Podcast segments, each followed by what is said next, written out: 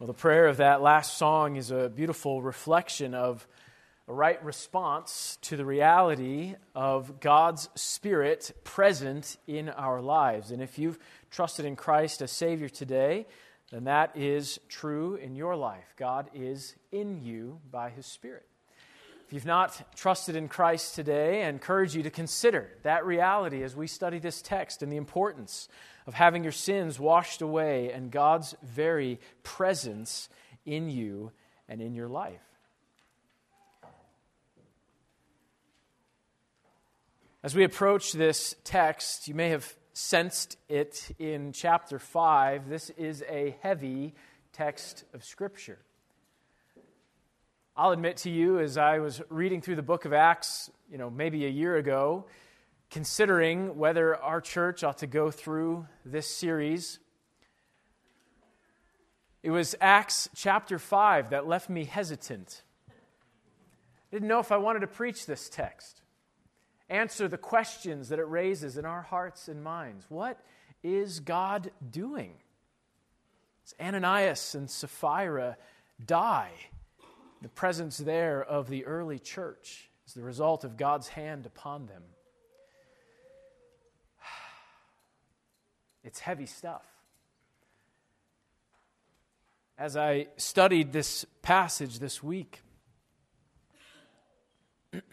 pardon me, the Lord brought it to bear in my own heart and life, and the importance of the presence of God's Spirit among us. I believe that's the lesson that the Lord was teaching the early church in light of Ananias and Sapphira and their choice to sin against God. And I believe that's the lesson he has for us today. As we open the Word, we approach it with humility of heart that says, Lord, purify our hearts and our church. We also have this incredible positive example in this text. You know, the end of chapter 4, we see the, the rich joy and unity and, and love that draw together the early church. Again, I think in light of the Spirit's presence in them. It's really all about what God has done through Jesus and now giving us His presence in and among us. I've known that truth for much of my Christian life. But never has the weight of that truth weighed upon me like it has this week. God is with us. He's with us. And so, as we come to this text, my prayer is that we would all respect the presence of God's Spirit in His church. He is here right now. I went through our church directory this week in light of the weight of this text and prayed for everyone in our church directory by name because of this text. And my prayer is that if you have trusted in Christ as Savior, oh, that the weight of the glory of God in you today would encourage your soul to draw near to Him, to come clean if needed and delight in the work of God in your heart. I'll gain my composure up here, forgive me. But this is a heavy text. Friends, we need to respect the presence of God's Spirit in the church. How do we do this? Well, we'll see four examples in the text. I'll move through them quickly. The first two are both positive examples, the last two, as you can guess, are negative examples. The positive examples are there in chapter 4, and Luke gives us first the, the big picture. He paints this portrait of the church body and the way they are functioning in their interaction with one another, and it's beautiful. And then he zooms in as our second example and gives us one man named Barnabas, who is just an example of an individual who's responding to the Spirit's work. And then in chapter 5, we're given these two negative examples Ananias and Sapphira. And though they have joined together in this act of sin, their experience is a little bit different. And we'll see how Luke highlights that and how the Spirit highlights that as we work through those. And so we're going to see four ideas here as we consider what it means to respect the presence of God's Spirit in the church. Number one, as we see the, the larger church here, it's important that we embrace the unity, witness, grace, and care that the Spirit produces among us. And we've been thinking about this as we've been watching in the first few chapters of Acts how the Spirit is powerfully at work and is creating unity among the believers and love. And they're boldly speaking the words of Christ, even under threat. Where's all this coming from? It's coming from the work of God's Spirit among His people. I think it's significant. If we look back at the context in chapter 4, verse 31, this is where we ended last week. The believers had prayed for boldness to speak the word, and how did God answer that prayer? Verse 31. When they had prayed, the place that they were assembled together was shaken, and they were all filled with the Holy Spirit. And they spoke the word of God with boldness. So I think the description that comes in verses 32 through 35 is what the church looks like when yielded to the Holy Spirit. Now, this filling is different than the initial baptism, where they were then indwelt with the Holy Spirit. Filling is when a believer yields to the empowering work of God to do what God has called us to do. Notice the things that are mentioned in verses 32 through 35. They were of one heart and one soul. This is spiritual unity in the church. This is not produced by people. This is a work of God. And in fact, Jesus, in his instructions to the disciples in John 15 through 17, do you remember studying together, had told them that the coming of the Spirit would make them one as he and the Father are one. And so we're seeing that unity played out in the church as the Spirit helps them to set aside their preferences and love one another. They're united around Christ and around this mission to declare to the world that Jesus is the Savior. They're one in heart and soul. Not only that, you have this love and care mentioned in the end of verse 32. They didn't say uh, that any of the things they possessed was their own, but they had all things in common. This is a recognition of stewardship, that all that we have is from God, and that God may want to use the things I'm stewarding to help others. It's not just for me. And so they're meeting needs in the church, using the things they have to care for one another. Now, this is based on need. We'll, we'll, go on in the text. There was no command that they give up everything or that they sell everything or any of that. You'll notice that's actually part of what goes wrong with Ananias and Sapphira. There's no command that they sell everything. What they're doing is just yielding to the Spirit, and as needs come up in the church, oh, I can meet that need. I, I don't really need this thing. I'll sell it, and you can have it, and you can meet this need that you have. So they're, they're caring for one another. And this is significant in the way the church is helping each other. There's care and kindness and favor. They also experienced power. Notice that in verse 33. They're seeing as the apostles and others in the church are witnessing to the resurrection of Jesus Christ with boldness, with power, in answer to their prayer from the Lord.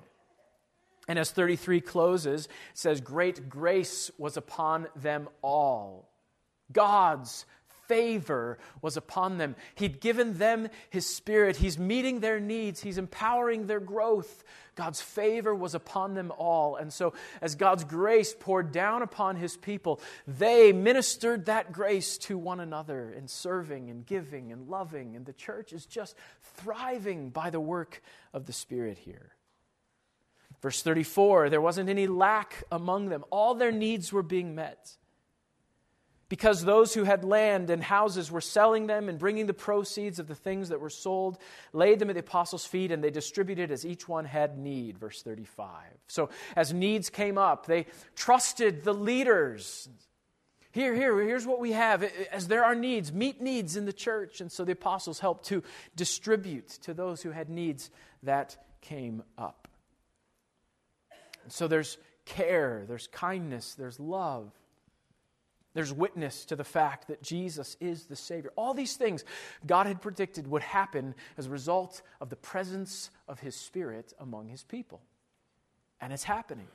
These are miraculous signs of God's Spirit at work.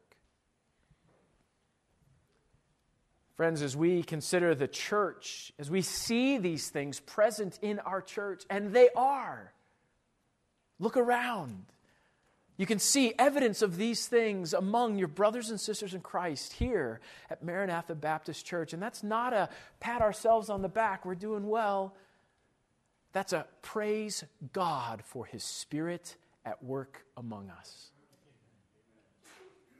And so keep yielding to that Spirit. You want to see unity in the church, you want to see love and care for one another.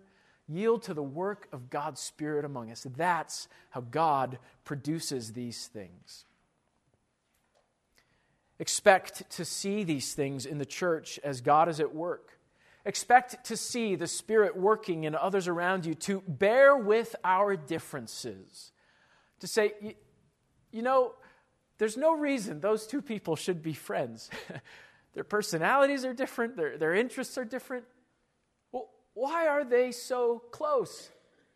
Ah, they love the same person, the Lord Jesus Christ. They have the same Spirit in them who brings unity beyond our differences. Expect to see witness in the church that we are gathered around this same mission to make the name of Christ known and so expect to see that happening among your brothers and sisters and be excited when you hear somebody had the chance to share. And remember that even that open door to share the gospel was not their uh, just amazing skill at finding an open door, but the work of God's Spirit among us. Praise God. Look for God's grace. See, this is the beauty of the New Testament. This is not legalism like the Old Testament, that we produce unity and grace and, and love. And as we do these things, then we'll experience God's favor. No, no, no. It's the reverse. God has favored us with His Son and with His Spirit. And so then in response, we say, okay, Lord, anything, anything. And as He has favored us with His grace, then we're quick to serve and give and to minister that grace to those around us because we live in awe of the way He has favored me and you. Expect to see God's care among His people another work of God's Spirit. And sure, we try to operate according to Scripture. This is why, you know, we have a budget for the, the planned needs of the body of Christ through the year. And this is why we give faithfully toward that budget, right? This just reflects the ideas in this text of Scripture. Even more closely, it's why we have a benevolent fund. So those when those unplanned needs come up, our people have sacrificed to give so that there are funds to help meet those needs that come up. That's love. Expect to see that. Why? Uh, not because we just have generous people here, but because God's Spirit is at work among us. And He is. Praise God. So, friends, I encourage you yield to God's Spirit and expect to see these things in your heart and life as God works in you.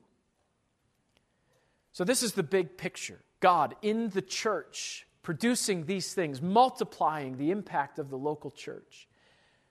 But then we zoom in in verses 36 and 37. And so, number two today, we see that we need to yield to his leading in our own lives. This is not just big picture, like, yes, good, go church yield to the Spirit and do these amazing things. But then Luke zooms it in to us as individuals as he gives the example of Barnabas here.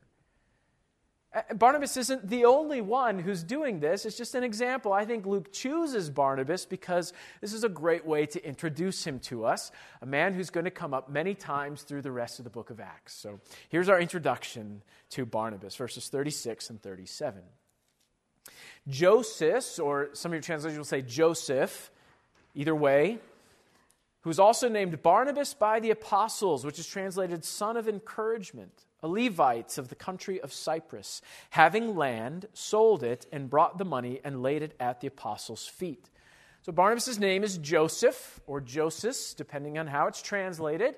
That's his original name. This was such a common name in that time. Uh, it was often common to have a nickname to go along with it so you could identify him. And the apostles had seen Barnabas's tendency to be an encourager, so we can assume. And so they'd name him Son of Encouragement. He's just one through whom much encouragement came in the early church. And you'll see that as we continue our way through the book of Acts, how Barnabas is indeed an encourager. And he's participating in the life of the church by the work of the Spirit through him. We learn a little bit about him. He's a Levite of the country of Cyprus. So that means he's of the priestly tribe. That was the tribe of Levi. It doesn't mean he's a priest. Not all the Levites were priests, but that's from the tribe from which the priests were selected. So uh, it was a respected tribe, so kind of a higher class tribe, so to speak, because it was the priestly line. And uh, Barnabas lived in Cyprus, actually. And so he's a, another neat example of probably what many of these believers were and why meeting needs was so important. They had traveled to Jerusalem for the feast, they trusted in Christ as Savior, and now the one only local church in the whole world at this point, they want to be near their new family. And so Barnabas stays. And I think many of the early church believers were pilgrims left their home and stayed in Jerusalem because that's where their church was. so Barnabas is one of these from Cyprus, but now staying in Jerusalem. He has land back in Cyprus, and so he arranges to have it sold so he can meet needs there in the early church. Just a sweet example of Barnabas' yieldedness to God and readiness to use what he has to care for the needs of others, to meet the needs of his new family, the family of God, the body of Christ. And so, in this personal and specific example, we are reminded of the importance of not only seeing the Spirit at work in our church, but personally yielding to the work of God's Spirit. What does that look like for me? Now, the, the direct application of this is not sell your land and give to the church or whatever. The point is to yield to God's Spirit, to let Him direct your steps and your decisions, to be ready to walk by faith in what God's Word says and how God is leading in your life. So, the question that weighs on us in response to this part about Barnabas is how is the Holy Spirit working in your heart? Friends, we know this most clearly by the Word of God. We're not talking about mystical stuff here, like you know, searching out the signs in the sky or something like that to determine what God's will is. No, it always begins with His written Word where we search the scriptures to understand how God wants to work through me, what He would have me to do. And so, how is the Word of God speaking into your life? Maybe He's working in your heart regarding the conviction of sin, something you know you've done. And you come across a verse, and as you read the verse, it just weighs upon your heart. Ooh, I did that with, with that person or against the Lord. Yield. As God works in your heart through His Word, respond with tenderness of heart. Yield to Him and do what He's seeking to do in your heart through His Word. Maybe He's working in your life in some step of faith, and you're seeking His direction on what to do next. And these can be difficult sometimes, but again, I encourage you to turn to the scriptures. The Lord has worked in my life many times in leading up to large decisions just through His Word. As the decision comes, to just take the time to read through the scriptures in mass amounts. Lord, speak to my heart through your Word. Guide my thinking. As I read your words, change my desires to match your desires, that my priorities would align with your priorities. And so, as the scriptures come in, God can work through his word to help me make then a wise choice, wise decision, pleasing to Him and aligning with His word. The point is, we yield. As we come to the scriptures, we tenderize our hearts under the, the pounder of the meat tenderizer, right? Lord, work, work in me what you would have through the words of Scripture. Well, these are our positive examples as we consider this text. And the church as a whole, seeing the work of the Spirit produce these positive things among them unity and witness and grace and care for one another. We see it evidenced in an individual's life as Barnabas makes what, uh, uh, on a humanly speaking financial level, probably would have been considered this unwise financial move, right? No, no, no, don't sell your land. But in his case, yields to what God is doing in his heart. Ready to meet needs, ready to care for one another. It was just open handed, yes, Lord. Now we head into our two negative examples. The first thing we'll see, number three, today is we need to recognize that resisting the Spirit is sin against God. As God is at work in our hearts through His Word and through His Spirit, to resist that is sin against God. Now, that seems like a really obvious point to make, but we don't think of it very often. We like to deceive ourselves. Ananias and his wife Sapphira had decided together, we notice in verse 1, to sell some of their possessions. We find out in verse 8 that it included some land. At this point, we don't know their reason, and so we could assume the best. They're just also, you know, following the Lord's work in their life and maybe wanted to do this to please Him, but we find out in verse 2 that's not the case. Verse 2 tells us that Ananias kept back part of the proceeds. His wife was aware of it, so now she's colluding with him in this sin. And they brought a certain part and laid it at the apostles' feet. Now, there's something significant we need to understand. The problem is not actually that they just didn't give all of it. Sometimes we look at this and think that that's the issue here. They were supposed to give everything. Well, the word kept back is often used in financial circles to talk about fraud, meaning keeping back the truth, keeping back the accurate accounting of what happened with the numbers, right? So, what we're talking about here is fraud, it's deceit, it's a lie. They're presenting as if they're giving everything and hiding the fact that they'd kept back some for themselves. Now, as we'll see, it really isn't a problem that th- if they had been honest about not giving everything, there would have been no issue. It's the lie that's the issue. You'll see as that unfolds. And so they keep up pretenses in verse 2. They come in just like everybody else. They lay it at the apostles' feet, this act of you know, outward uh, humility and submission. You do with it what you want, you know, this testifying to their brothers and sisters that their, their hearts are right. They're ready to serve in this way. But in their hearts, they know they're keeping something back. Peter, with God's help, we're not told exactly what happened here, but Peter knows the same spirit is in Peter that I believe is also in Ananias and Sapphira. I think they are believers. And so Peter confronts Ananias Why has Satan filled your heart to lie to the Holy Spirit and keep back part of the price of the land for yourself? To keep back, to withhold, to lie. Peter says that Satan has filled his heart, and this doesn't mean that he's an unbeliever. The word filled is similar to the word that's, excuse me, it's not similar to, it's the same word that's used being filled with the Holy Spirit which isn't part of being saved. That's the baptism of the Holy Spirit. When we are filled with the Holy Spirit, it's who we're following, who we're yielding to. And so Peter's saying here rather than being filled with the Holy Spirit, rather than following the Spirit, you're following Satan. You're opposing God in the way you're acting here. The word Satan means adversary, one who opposes God. And so he has committed this lie.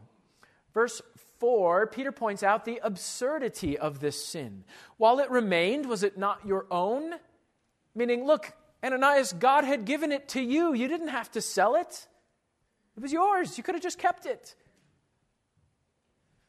Next, he says, after it was sold, was it not in your own control? Ananias, you could have just kept all the money. You didn't have to give it. You didn't have to put up this false pretense. It, it, was your, God had given it to you. You could have kept it. You could have sold it and kept the money. You didn't have to make this an issue. So here's where it's revealed to us that this is not about dollar amounts, meaning how much they gave and how you know, spiritual they were in that sense. It's about what was going on in their hearts and that they were deceiving. They were lying to their brothers and sisters. So at the end of verse 4, Peter makes it clear. Why have you conceived this thing in your heart? So again, this is not blamed on Satan. This is rooted in Ananias' heart, his own sin nature, his choice to follow opposition to God rather than yielding to God's Spirit. You have not lied to men, but to God. Now, this is significant because what happens here, I mean, if you're looking at this in theological terms, is a really neat uh, proof of the divinity of the Holy Spirit.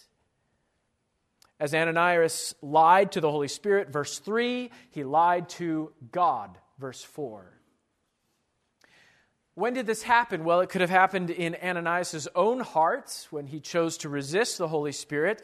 But I think what's significant about this is that it's, it's when he presents this to Peter that the lie happens.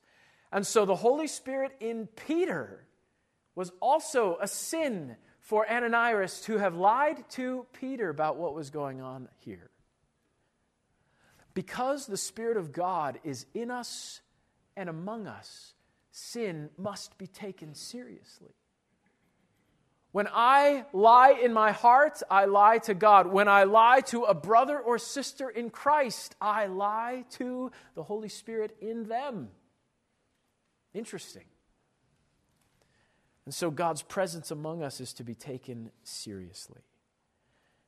Verse 5 At that moment, hearing those words, Ananias falls down dead. And Two things could be happening here. This is either the judgment of God, and that would be true if Ananias and Sapphira were not believers, still under the wrath of God. This would be then God's judgment upon them. Both the first death and then entering into the second death, eternal separation from God. I, however, think they are believers. They've been participating in the life of the church. They've trusted in Jesus Christ as Savior. And we know believers as well sin. Because they're believers, then, I do not think this is the judgment of God. This is the loving discipline of their Father. And at first, you think of that and you say, well, wait a second, didn't it have the same result? Death? Yes, it did. But not second death. Their destination is what makes all the difference between God's wrathful judgment and God's loving discipline. You see, any sin, even lying, is deserving of death. God is not overdoing it here. They've, they've lied to the holy God It's safe to assume there's not a one of us in the room who hasn't also done the same thing. And it's important for us to remember that sin against a holy God deserves judgment. That's what makes the gift of his Son so marvelous to us. That the Son would take God's wrath for me.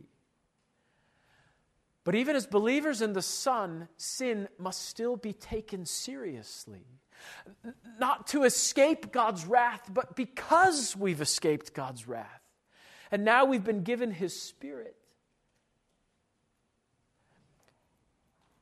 If this is discipline in the life of Ananias and Sapphira, then what has happened here is that their good father has deemed it better for them and for their eternal good to end their earthly life and to be called to his side.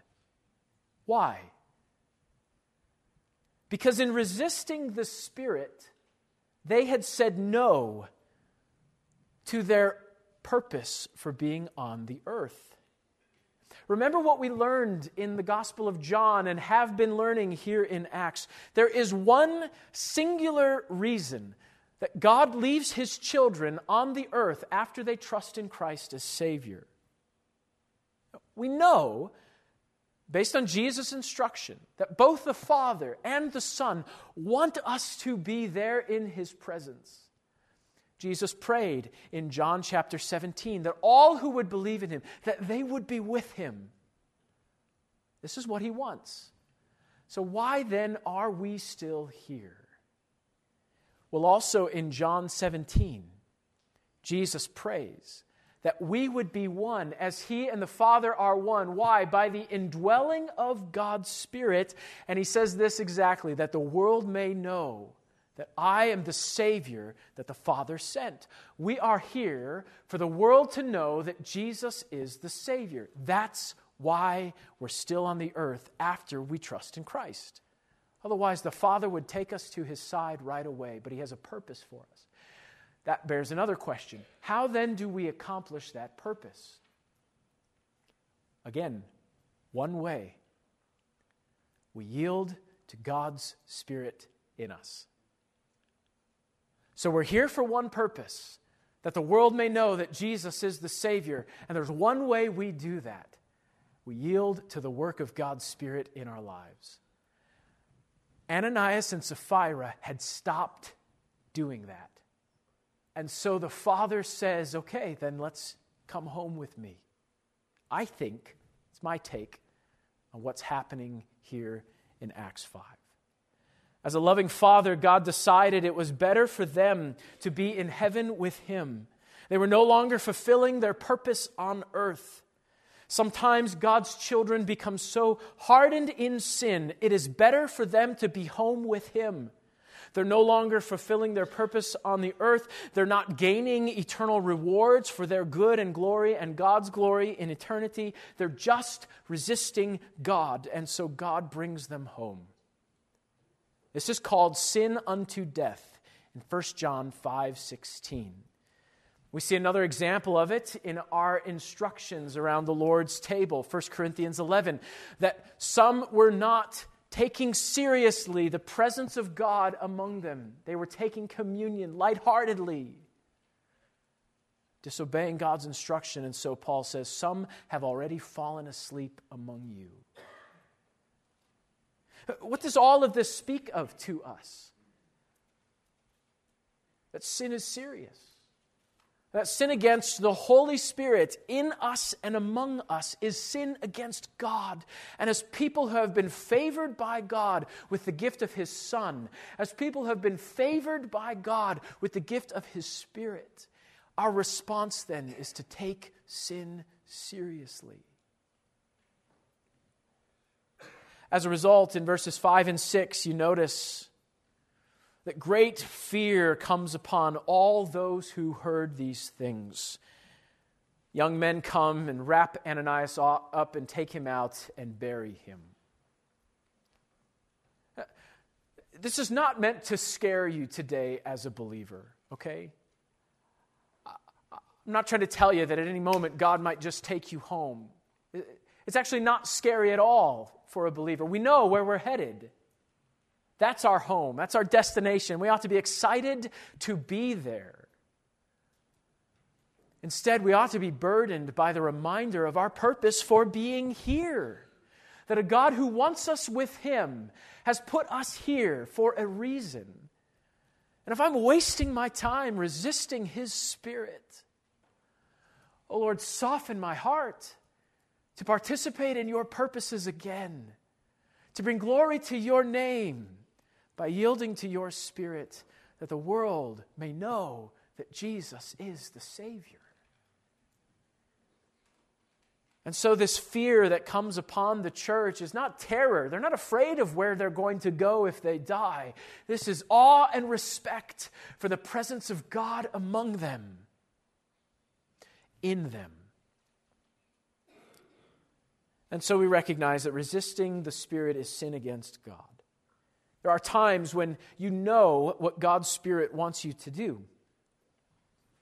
We get, we get so focused on the less important in life, the, the small and even large decisions that are sort of left to our wisdom and, and, and thinking. You know, what am I going to wear today? That being a small decision. Or where am I going to work? Or, or where should we live? And I'm not saying God's not in those decisions. He is. He will be faithful to guide you and to help you and to lead you. But actually, as believers, those decisions are far less important than what we know is God's will in our lives.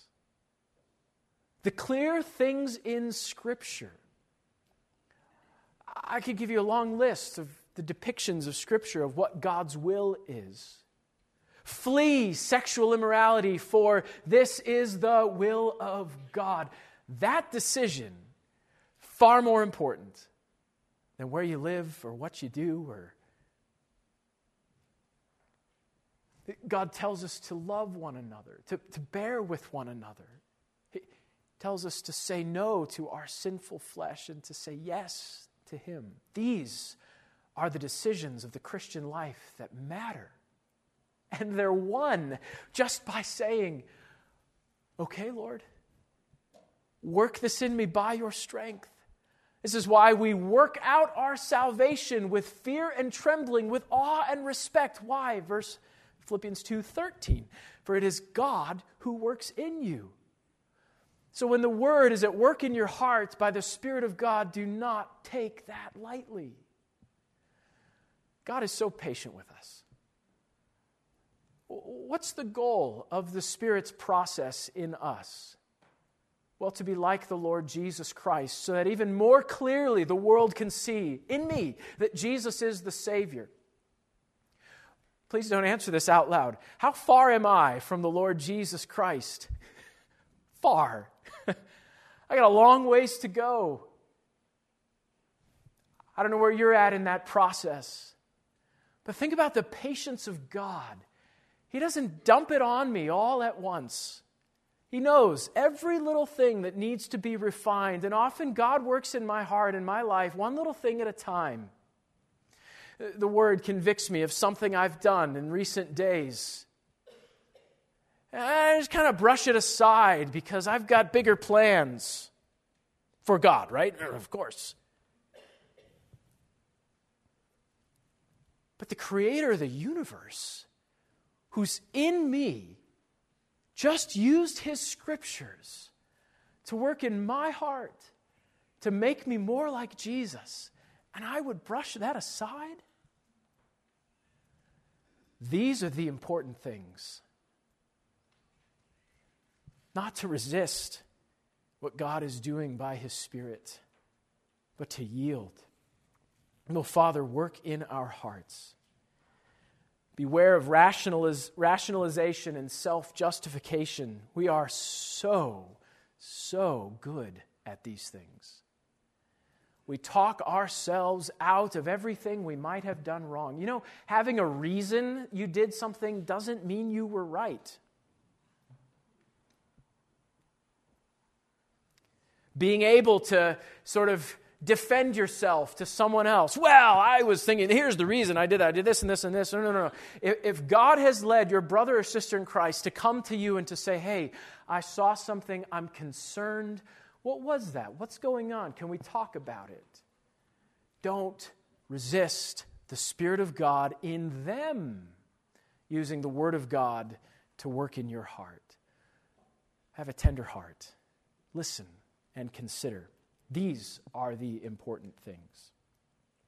Beware of deception and hypocrisy, lying like Ananias and Sapphira, putting on that front that everything is right between me and the Lord.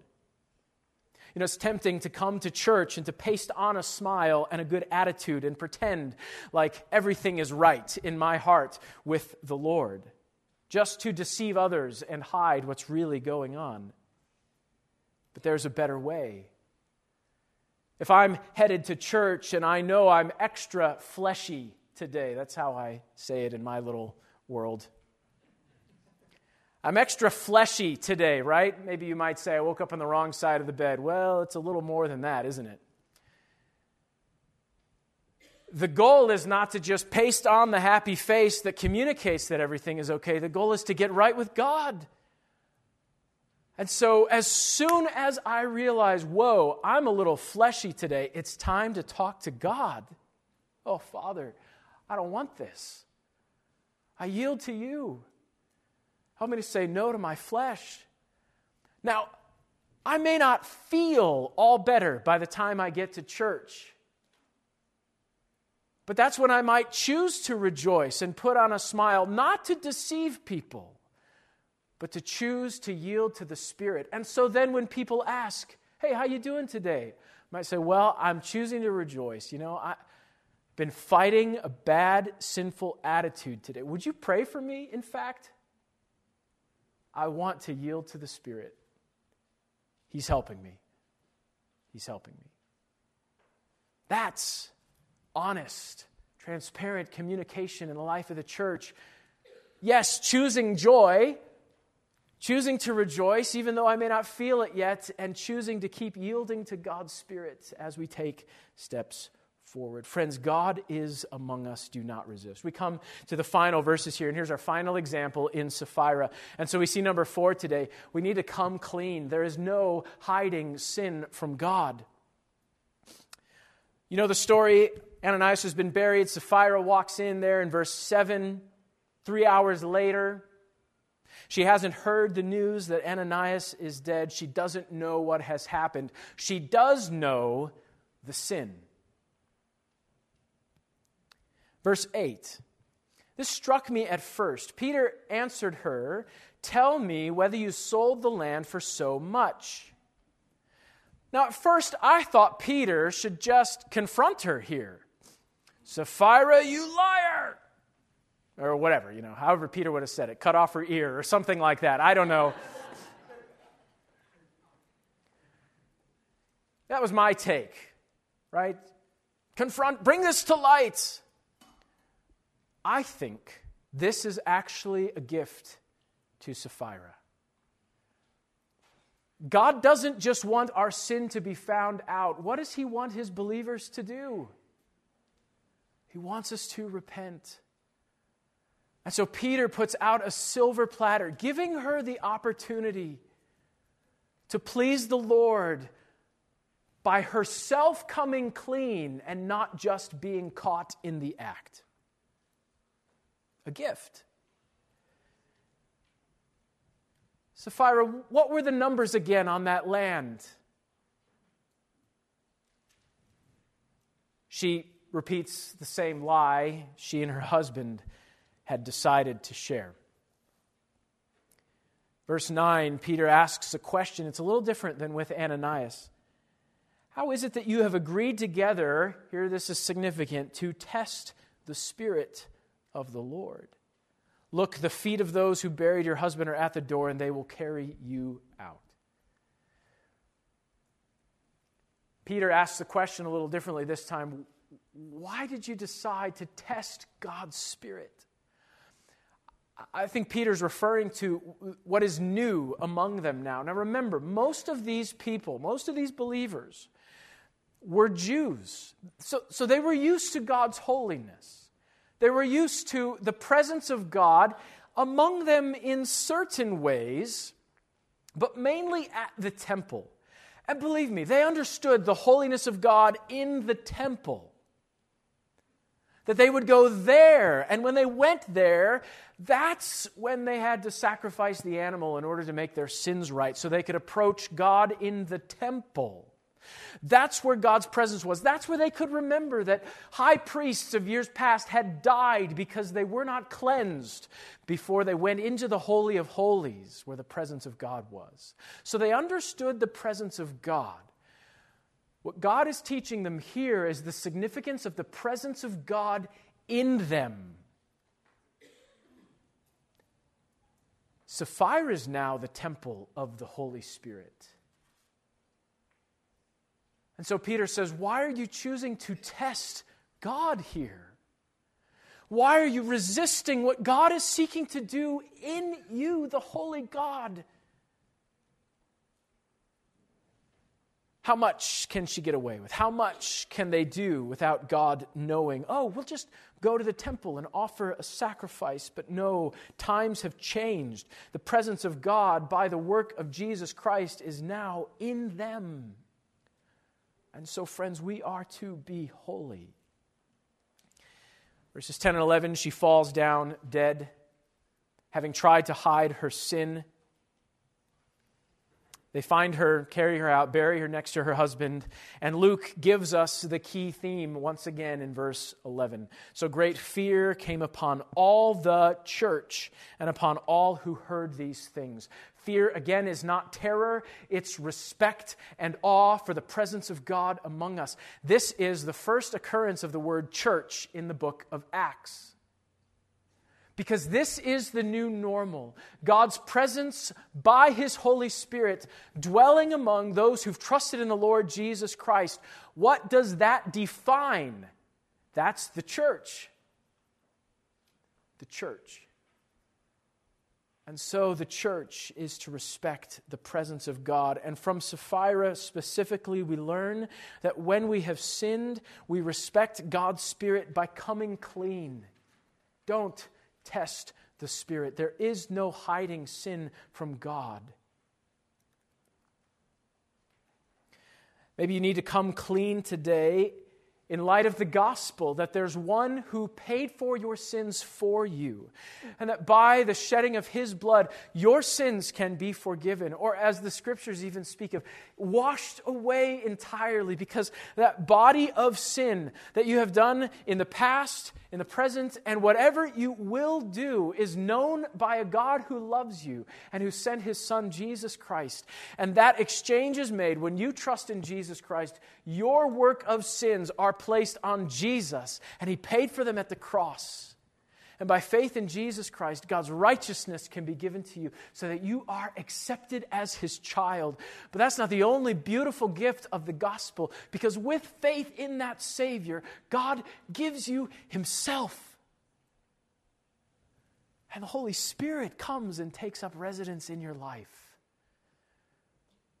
Maybe you need to come clean for the first time today and trust in Jesus Christ as Savior and have your sins washed away and the presence of God in your life. Would you trust in Him today? Maybe you're a believer that needs to turn back to the Lord again. Yes, your sins have been forgiven, but you're not facing Him because you're resisting the work of His Spirit in your heart. You know there's sin that He wants you to make right, and you're resisting. Turn back to the Lord. If you've said yes to your flesh and no to God's Spirit, come clean. Humble yourself before the Lord and repent. As James says in James chapter 4, he gives us the very instructions we as believers need. He says this Draw near to God, and he will draw near to you. Cleanse your hands, you sinners, and purify your hearts, you double minded. Lament and mourn and weep. Let your laughter be turned to mourning and your joy to gloom. Humble yourselves in the sight of the Lord, and he will lift you up.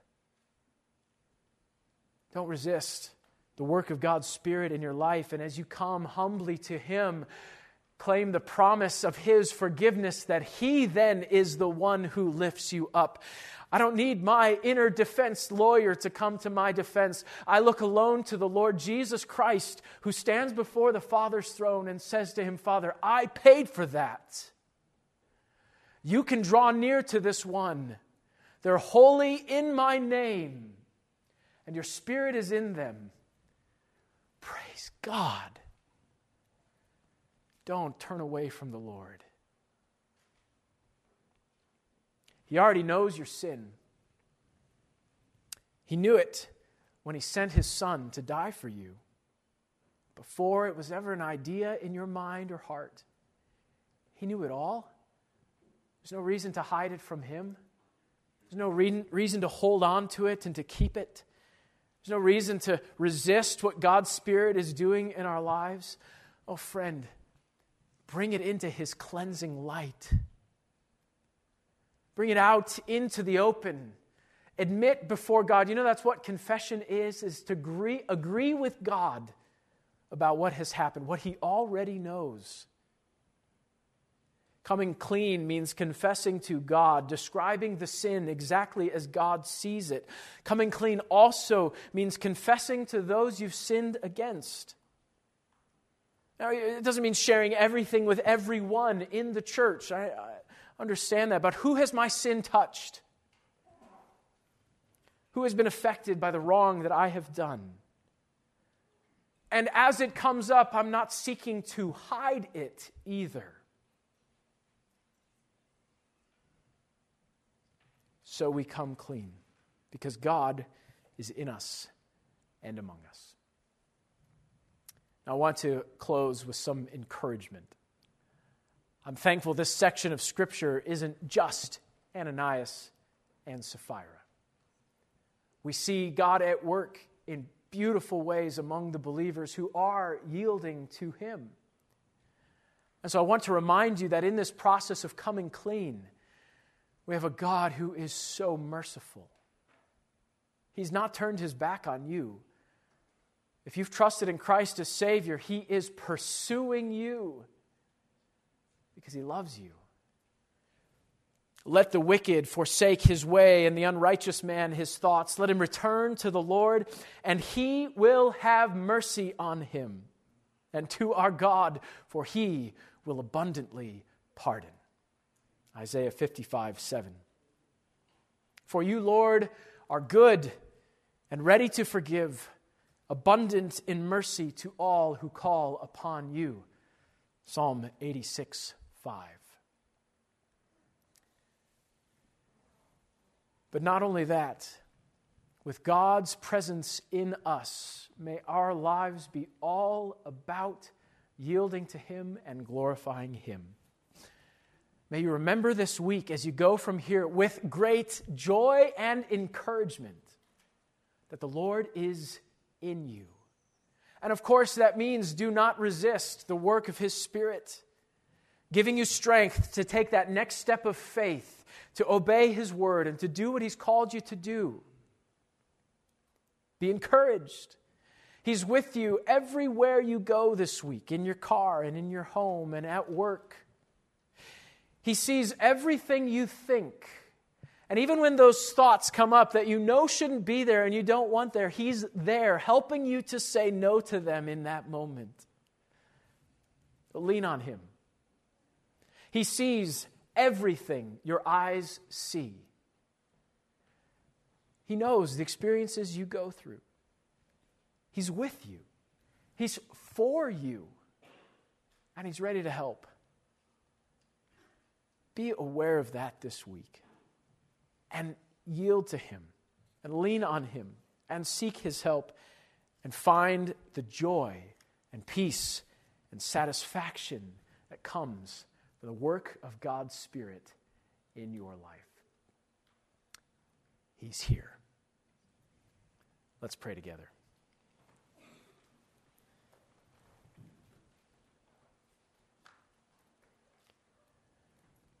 Father, we thank you for this heavy text. I confess, we confess, we have sinned against you in thought, word, and deed, by what we have done and by what we have left undone. We've not loved you with our whole heart. We've not loved our neighbors as ourselves we humbly repent and we thank you for the forgiveness of Jesus Christ. That we may delight to do your will and walk in your ways to the glory of your name. We want to please you and to live for you in our lives. We give ourselves to you. Oh, thank you, Father, for the gift of your Spirit that you are in us May we live moment by moment in awe of that truth this week, leaning on your strength, not resisting what you're doing in us. Father, in your sovereign plan, I, I, believe you have every single one of us hearing the words of Acts 4 and 5 today for a reason. Whether online or in the room here as we consider your word. And even now, as we prepare our hearts for the Lord's table in our family service, I ask that your spirit would move in hearts to convict of sin Lead us to repentance, Father. Maybe some individuals watching even now who are resisting, oh, Father, don't let them resist. Father, as we yield to you, we ask that you would work unity and love and power and witness among us. Oh, we want to see your glory that the world may know that Jesus is the Savior that you sent. We give ourselves to you and thank you for the gift of your Spirit. In Jesus' name, amen.